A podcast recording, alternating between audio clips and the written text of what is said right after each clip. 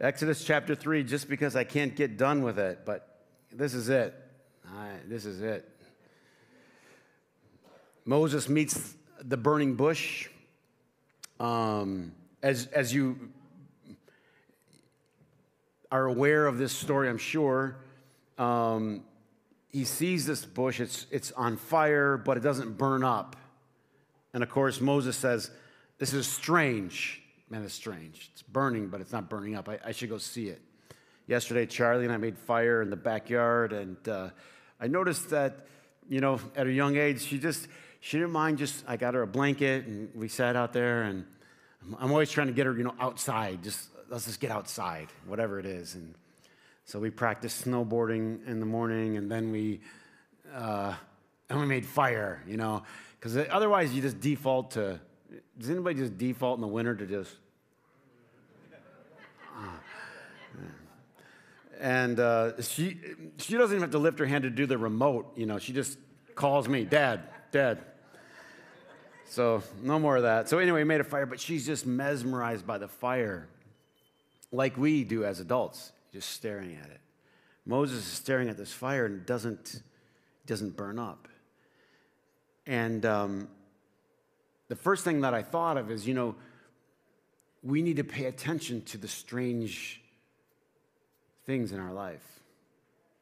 You ever, ever have something happen in your life that you can't explain? Like, that was different.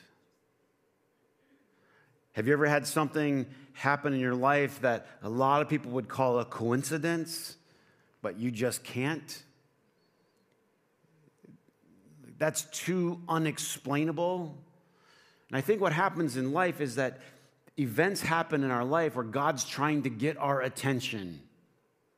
Has God ever tried to get your attention? Uh, let me just give you a little advice on that front. Hey, don't make him scream. Do you know what I mean? Like, if he needs to get your attention, he's going to get your attention. So go with the subtle whisper. It's a lot better that way. But God gets your attention. He does something. Like this is supposed to happen. Like things are supposed to go a certain way, and then they don't go that way. That's that's God saying, Come here. I want to say something to you. God wants to say something to Moses.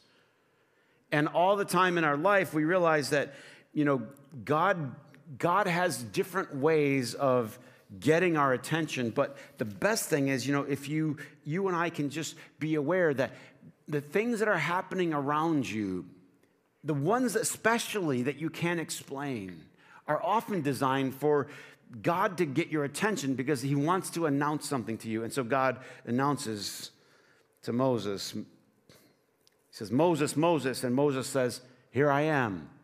Good place to start with God. Here I am. Not enough people saying that today, but good place to start. I'm here.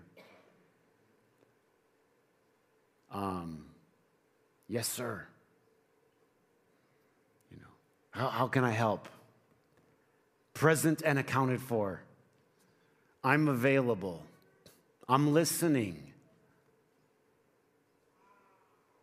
Moses says, I'm here. And then we learned he turned it, God said, Don't come any closer, it's holy ground. Take off your sandals. And then God says this to Moses I have seen the misery of my people in Egypt. I've heard them crying out because of their slave drivers, and I'm concerned about their suffering. So I have come down to rescue them from the hand of the Egyptians and to bring them up out of a land, a good and a spacious land, a land flowing with milk and honey. The cry of the Israelites has reached me, and I have seen the way the Egyptians are handling them. So God is saying, I've seen their suffering, I've heard their cry, it's reached my ears, I'm going to do something about it. And I think Moses is just thinking, knock yourself out. I think you should. I mean, not until verse 10 does God get to the punchline. It's just warming Moses up. You know how to ask for things, don't you? You remember being a kid? You, you got to set the stage, you know? And God is setting the stage with Moses. And all of a sudden, he turns it at the very end and says, So now go, I'm sending you to Pharaoh to bring my people Israel out of Egypt. And Moses says to God, Who am I? Let's say it together. One, two, three. Ready? Who am I? Good question. Good question. Today we're going to ask two questions. These are the two most important questions you will ever ask in your life. I'm pretty sure I can say that with a lot of certainty. You're going to ask a lot of questions in life. You're going to ask all kinds of questions. You're going to ask questions like Where should I go to school? Who should I marry? Who should I not marry? What job should I take? What state should I live in? Question after question. After, you're going to ask a lot of questions in life, but there's two. I, I've tried and tried to think are there, are there any more important questions? And I just don't think that there are. And the first question is just simply this Who am I? Who are you? Who did God make you to be? It may have been that Moses was asking this question for 40 years walking around in the wilderness. Probably the first 40 years when he was being uh, trained and educated in Egypt, he probably th- thought he knew exactly who he was. You know, I'm this young Egyptian prince, I'm destined to be the next Pharaoh, uh, you know, all of these things. Has this ever happened to you where you felt like you knew who you were until something else changed? And for 40 years, he's walking in the wilderness, I think he was pondering that question Who am I out here in the wilderness? Maybe by the end of the 40 years, which we learned was a, was a common theme in the scripture for a time of testing and transition and preparation, maybe those 40 years it took to flush out all the Egypt of Moses. Huh? Anybody ever do a cleanse before? That's a good time. You know what I mean? Carrots again? More carrot juice? You're like, no, we're going to add lemon today. Oh, that's going to. Anybody? That's tough. That's tough on your system. I'd never done. I just seen the misery of other people. I would never try such things, but I've, I've heard about it, and it just seems miserable to me. But they say it does wonders. I don't know. Flush, you got to flush it all out, I guess. Don't email me about it. Please don't give me. I, I know I can see. I just wrote a book on it. Okay. All right. You flush it out. Mentally, you got to flush the old system out. 40 years of training as an Egyptian. How many know you, in, the scripture says, be transformed by renewing of your mind. How do you change actually? You got to flush the old system. You, you think in certain ways, and the way you think, you think is normal. Let me say it another way. You think everyone else is crazy. Don't you? What's wrong with these people? What's wrong with these? And, and we are all, we're all, all of us, myself, we're all subject to the patterned way that we think. We think in patterns. They're like little grooves. My grandma and grandpa's driveway, I mean, you know, for years it was just, it was really long, and it was just what? Two grooves where grandpa drove his pickup back and forth, back and forth, back and forth. And over time, they get more and more what? Depressed. Nice little patch of grass grows in the middle, and it just goes back and forth and back and forth. After a while, you don't have to steer up the driveway, it steers for It's true. Why? Because you've worn a groove. That's, th- this is really important. That's how you and I think. Because you, are trying to give your, your brain a break. Like, how many got in the car this morning and thought, do I turn the key this way or this way? You don't think about the first eight things you do when you get in a car. A lot of us don't even think about putting our seatbelt on anymore. We don't, all these things are just because you're giving your brain a rest, so it just thinks in patterns. So you assume the way, the patterned way that you think is the right, best, most helpful way to think until something has to interrupt it. It's usually kind of ugly. It's usually something large. And so Moses has to flush out all the old ways of thinking, and he has to adopt something new his burning bush moment. Who am I? It's a great question. Who did God make you to be? a long, long time ago, I wrote a little, like a booklet for our church, you know, and I, I, titled it Soul Strength. And the very first, I think that, I'm pretty sure, I don't remember, but the very first line is, um, You're not a body. That's kind of worth knowing. Because 90% of the messages that you get in life define you as a body. You're a body. You know, you need to eat, you need to put clothes on, you need to do this, but they don't address the real you. The real you is kind of wrapped in this body. The real you is way, way, way deeper than just a body. You're a soul who has a body. Who are you? And along with this, who are you is who are you called to be? What has God called you to do? A calling is a really important idea. Let's talk about it for a minute. A calling. Um, it's often used, it seems like, in our culture, it's often used of people that are clergy. You know, well, he got the call. You know, as if God rings you up on the phone. He got the call. He was in eighth grade and he got the call. You know, family's kind of half mourning it, to be honest with you. He got the call. He's off to seminary. He got the call. In our culture, that's how it's used, but that's not really how it should be used. It's, it's a universal idea. Everybody has a calling. And this is so important, especially in our culture, because a lot of people don't live with a sense of purpose in their life. They wander. They wander and they wonder. And you wonder why are we having so much mental illness in our culture? Because people don't have a sense of calling. All right, now you, you might you know, want to email me on this one and say I'm crazy. That's okay, but just listen before you do. There, we aren't giving people a sense of calling, a sense of purpose for their life. You, what Moses gets here is a calling, a sense that you, this is what I want you to do with your life. It's always connected to God.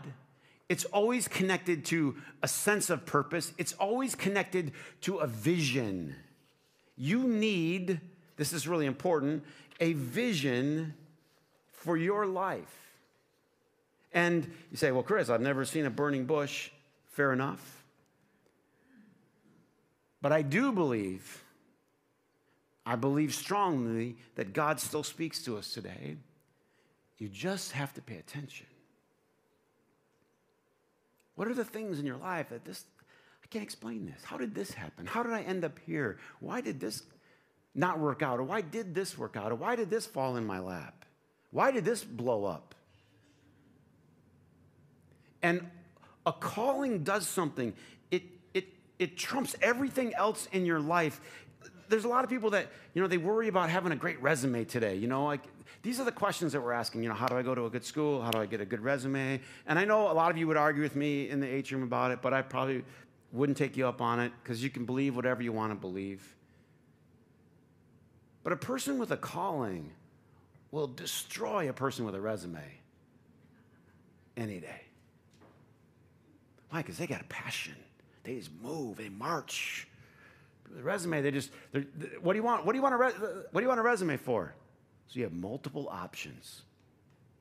Because I can go here, I can, I can, impress a lot of people with it. Uh, no, look, I know, okay, I know in our culture this is not the thing I'm supposed to say, but you know, we have a lot of misery in our culture.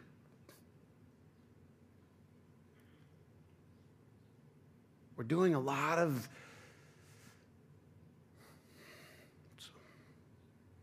crazy things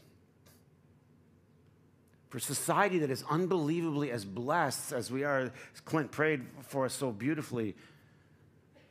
Uh, Pastor Bright's going to come and pray at the end of the service. Pastor Bright was born and bred in Malawi. And he might uh, c- counter this, but I'm, I'm pretty sure in saying there isn't a lot of suicide in Malawi. There is an, ama- there is an amazing amount of suffering and hardly any suicide. You ought to just think about that all day. What our culture has told people is you deserve to be happy. This is what you grew up believing. You deserve to be happy. Says who? Well, Chris, you're a real downer this morning. you're like, gee whiz, you know. Who says who? Well, you just deserve. I'm pretty sure my grandpa didn't grow up like that. You deserve to be happy. You, you've been told two lies. First of all, you can be. And second of all, you deserve to be. Chris, you are just flat out depressing us today. No, I, I said this for years. Happiness just bites you in the rear end when you're doing something good with your life. The worst, the worst thing you can do is chase happiness. That's the worst thing you can do with your life. Pursue it. Because it's a journey you'll start on, it's a hamster wheel you'll jump on, and you will never, ever, ever get off. Because you're almost there. You're almost happy. Other generations, like my grandpa, they, they didn't see life in terms of, I, I deserve to be. They, they saw life in terms of responsibility. I deserve to have responsibility. That's why they, you know, they're all lied about their age and went to the war when they were 17. That's my responsibility. What if you saw your life not in terms of the richness of your happiness, but in, in terms of the depth of your responsibility? What's Moses' calling? It's not two riches, it's actually he's, he's getting taken away from all of that. It's two responsibility. Responsibility does something really good for us that nothing else can do. By the way, what was Moses going to put on his resume anyway? He's going to get, he's worried about it. Well, what, who, how do I say, who do I say sent me? He's got to go to Pharaoh, have a meeting. Pharaoh says, What about this gap on your resume? 40 years. the heck? Uh, don't they always say, Don't have a gap? the heck were you doing for 40 years? He says, uh, growing up, sir, just trying to mature. We learned about that last week, yeah? No one's impressed with that, are they? I mean, what if you honestly had a meeting and said, you know, I, had, I, I was, I was out of pocket for like 12 years because my life was screwed up and I was trying to get fixed up. No one would ever admit that in an interview. But you know what? If you were a boss and you knew anything, you'd hire that person on the spot because they were truthful, one. And they're probably nearing maturity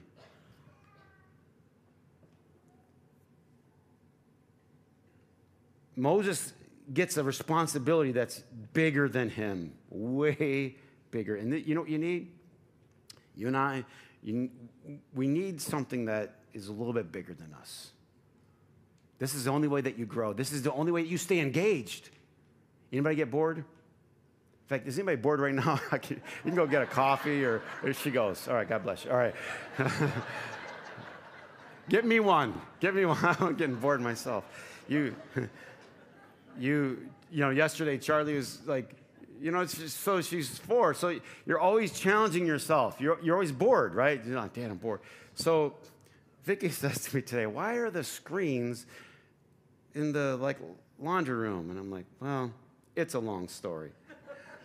but Charlie's getting on the window ledges and wants to like hug the window sills to the wall and go the length of my office. And to do so, she has to lay on the screens. And I go, please don't touch the screens, you're going to ruin them. I'm such a nice dad. She said to me the other day, Dad, I love you, but I don't like it when you're mean to me. so I didn't have to be mean. I just took the screens out. I'm like, fine, just she's laying against, you know, but but she she was just on the edge of falling, and a couple times she did fall, but she could sense that she could do it. This is where we have to live our life, right there. I mean, she can barely, and she was, Dad, I have to do this twist. Right? But this is important because why? Why? Because you need a challenge in life. You need God's call. The call. It, it's better than anything a sense of purpose for your life. We've told this generation the wrong thing just go get a great resume.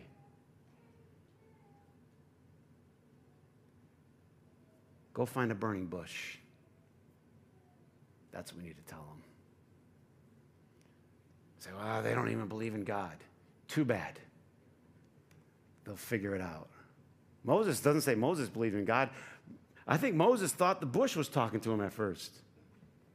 He doesn't know. This is weird. Now the bush said my name. Takes a while to figure it out.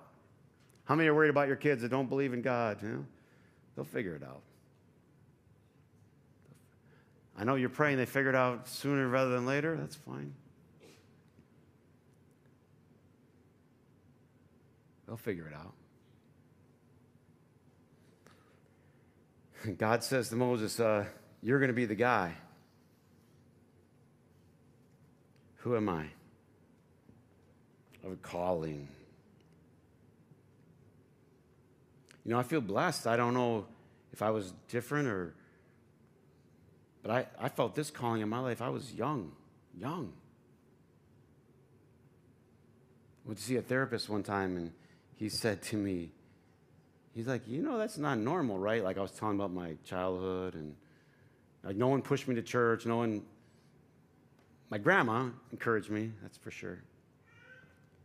But you know, like I've, I've told you many times, I'd be in high school, like reading theology books. And like, he goes, You know, that's not normal, right? And I go, well, Yeah, probably not. And, and he said, That's okay. Because you, you knew your calling. Your calling, it just grabs you. It needs to be bigger than you, so it stretches you, so it challenges you, right? Just retiring and sipping margaritas is not a calling. It's not. You know, I mean, it's okay if you want to retire. I'm not, I'm not down on retiring, eh, and even margaritas in moderation, but you, that's not a calling. It's not something you should aspire to. It's not. Calling is, is what pulls you through and past anything. I just have to keep going. And then this story goes on, and he says this um, suppose I go, suppose I go. I go to the Israelites and I say to them, The God of your fathers has sent me, and they ask me, Who sent you? What's his name? What should I tell them? Second most important question you'll ever ask in your life Who is God? Who is God? Some of you, you've said, oh, there's no God. We'll get to you another week. Who is God? Many people here have already decided they already know the answer to that question. I already got that figured out. Thank you very much. God's reply to Moses is somewhat of a, is somewhat of, I would call it a non answer. Verse 14 God says to Moses, I am who I am. You know how, you know how like all these like athletes and like rock stars are always changing their name because one's not, I want to say outrageous, but, but large enough. So it's always, do you know what I'm talking about? Like the artist formerly known as, or the artist, or, and they're always, it's always like, I got to change it. Eh, I don't have enough good examples. I'm not culturally relevant. You can email me the answers, but you know what I mean? Does anybody know what I'm talking about? Change. Metta world peace. Remember the guy that had the Duke out in the palace? With, you know, don't you guys watch basketball? After he had the biggest brawl in NBA history, fighting, hitting fans in the teeth, he named himself Metta World Peace. Who can outdo that? So think What's a name? Who do, who do I say sent you? I am that I am. That's a tough one. I mean, they don't, they don't get more broad, more undefining than that. One translation, a lot of them will, will say the translators are trying to actually figure it out. They'll say, I will be who I will be.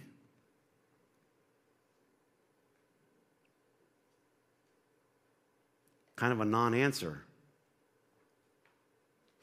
Um, Jewish folks, as you probably know, especially devout, serious minded, from the earliest days, do not pronounce God's name.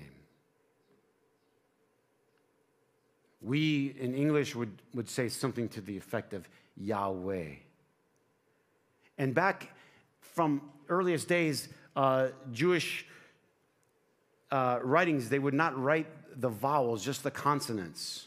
And you were trained in your mind to fill in the blanks. You knew what consonants to stick in there. So what they would do is just put Y, H, W, H. And you knew how to fill it in.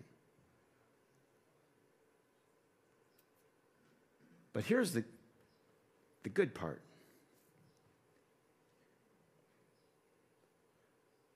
Jewish rabbi was teaching on this one time, and he says, You know, you Christians, you got the third commandment all wrong. Don't take the Lord's name in vain.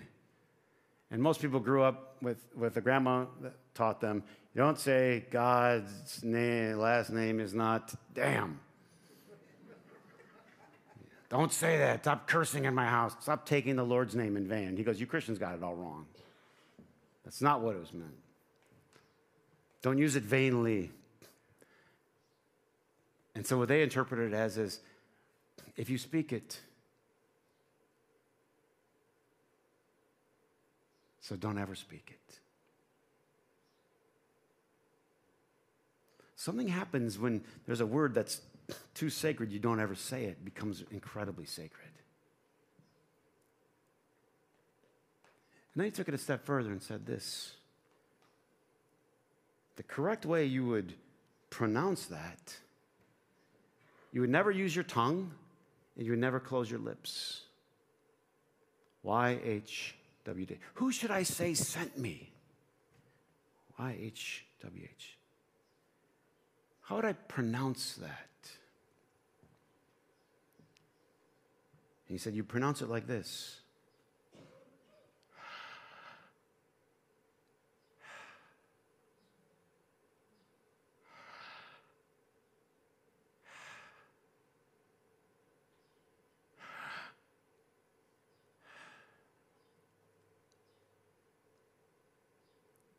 From the moment you were born, you've been crying out to God.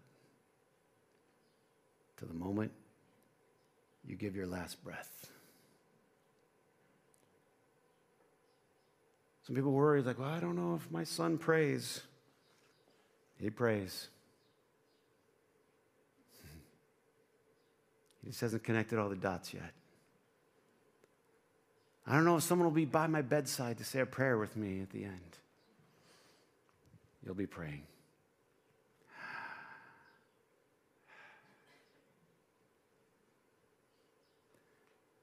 It tells us in that little four letters that God's name is unbelievably personal and incredibly universal at the same time.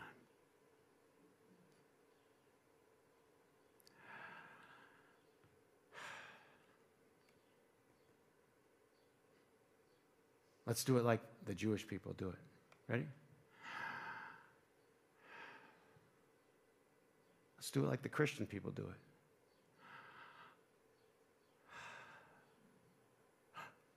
Let's do it how the men do it. Let's do it how white people do it.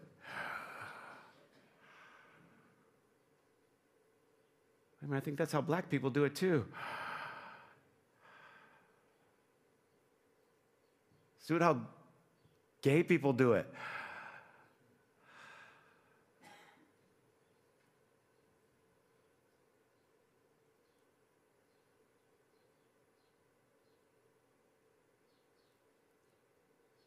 The minute you put a definer on God, you begin idolatry.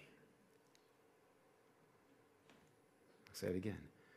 The minute you put a definer on God, you begin idolatry. Any boundary, any curving. so, like, you know, when you go to Bible school, you have all these classes. They define God. You go to like three or four classes. They should call them idolatry one, idolatry two, and idolatry three. I mean, because we're doing the best that we can. We're trying to get something to grasp onto. Fair enough, right? You got to start somewhere. You start with metaphors and images and all that. But who should I say sent me? I am that I am.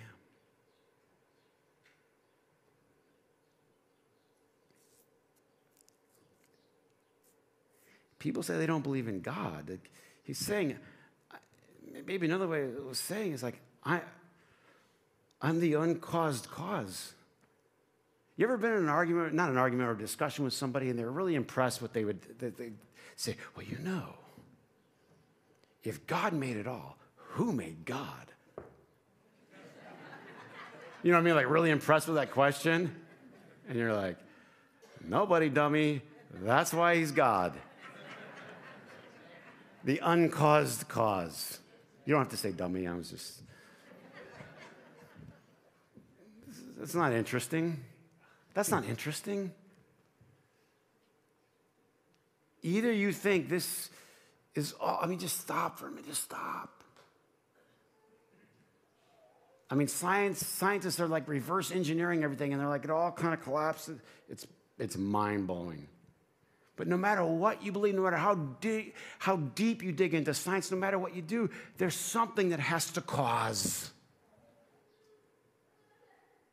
And whatever you believe about the details of creation, how God went about doing that, fine and fair enough, but something caused. God was like,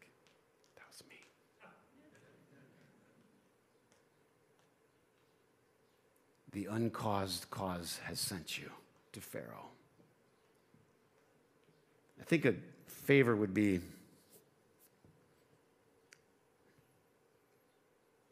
meditate on that question Who am I? Who's God? Life changer. But I guarantee you, no matter how broad your view of God is, He's still broader. Try to conceive of the universe. Anybody ever think about that? And however big you think it is, it's still bigger. The other thing to just blow our minds a little bit more is the linguists and the scholars tell us that this is a verb. Go figure, God's a verb.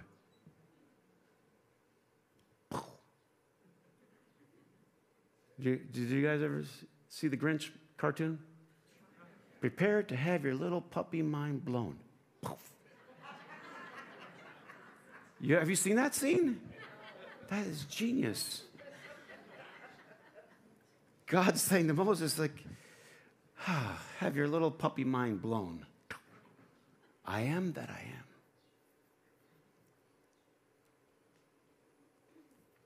These are great questions revolution, they will revolutionize your life.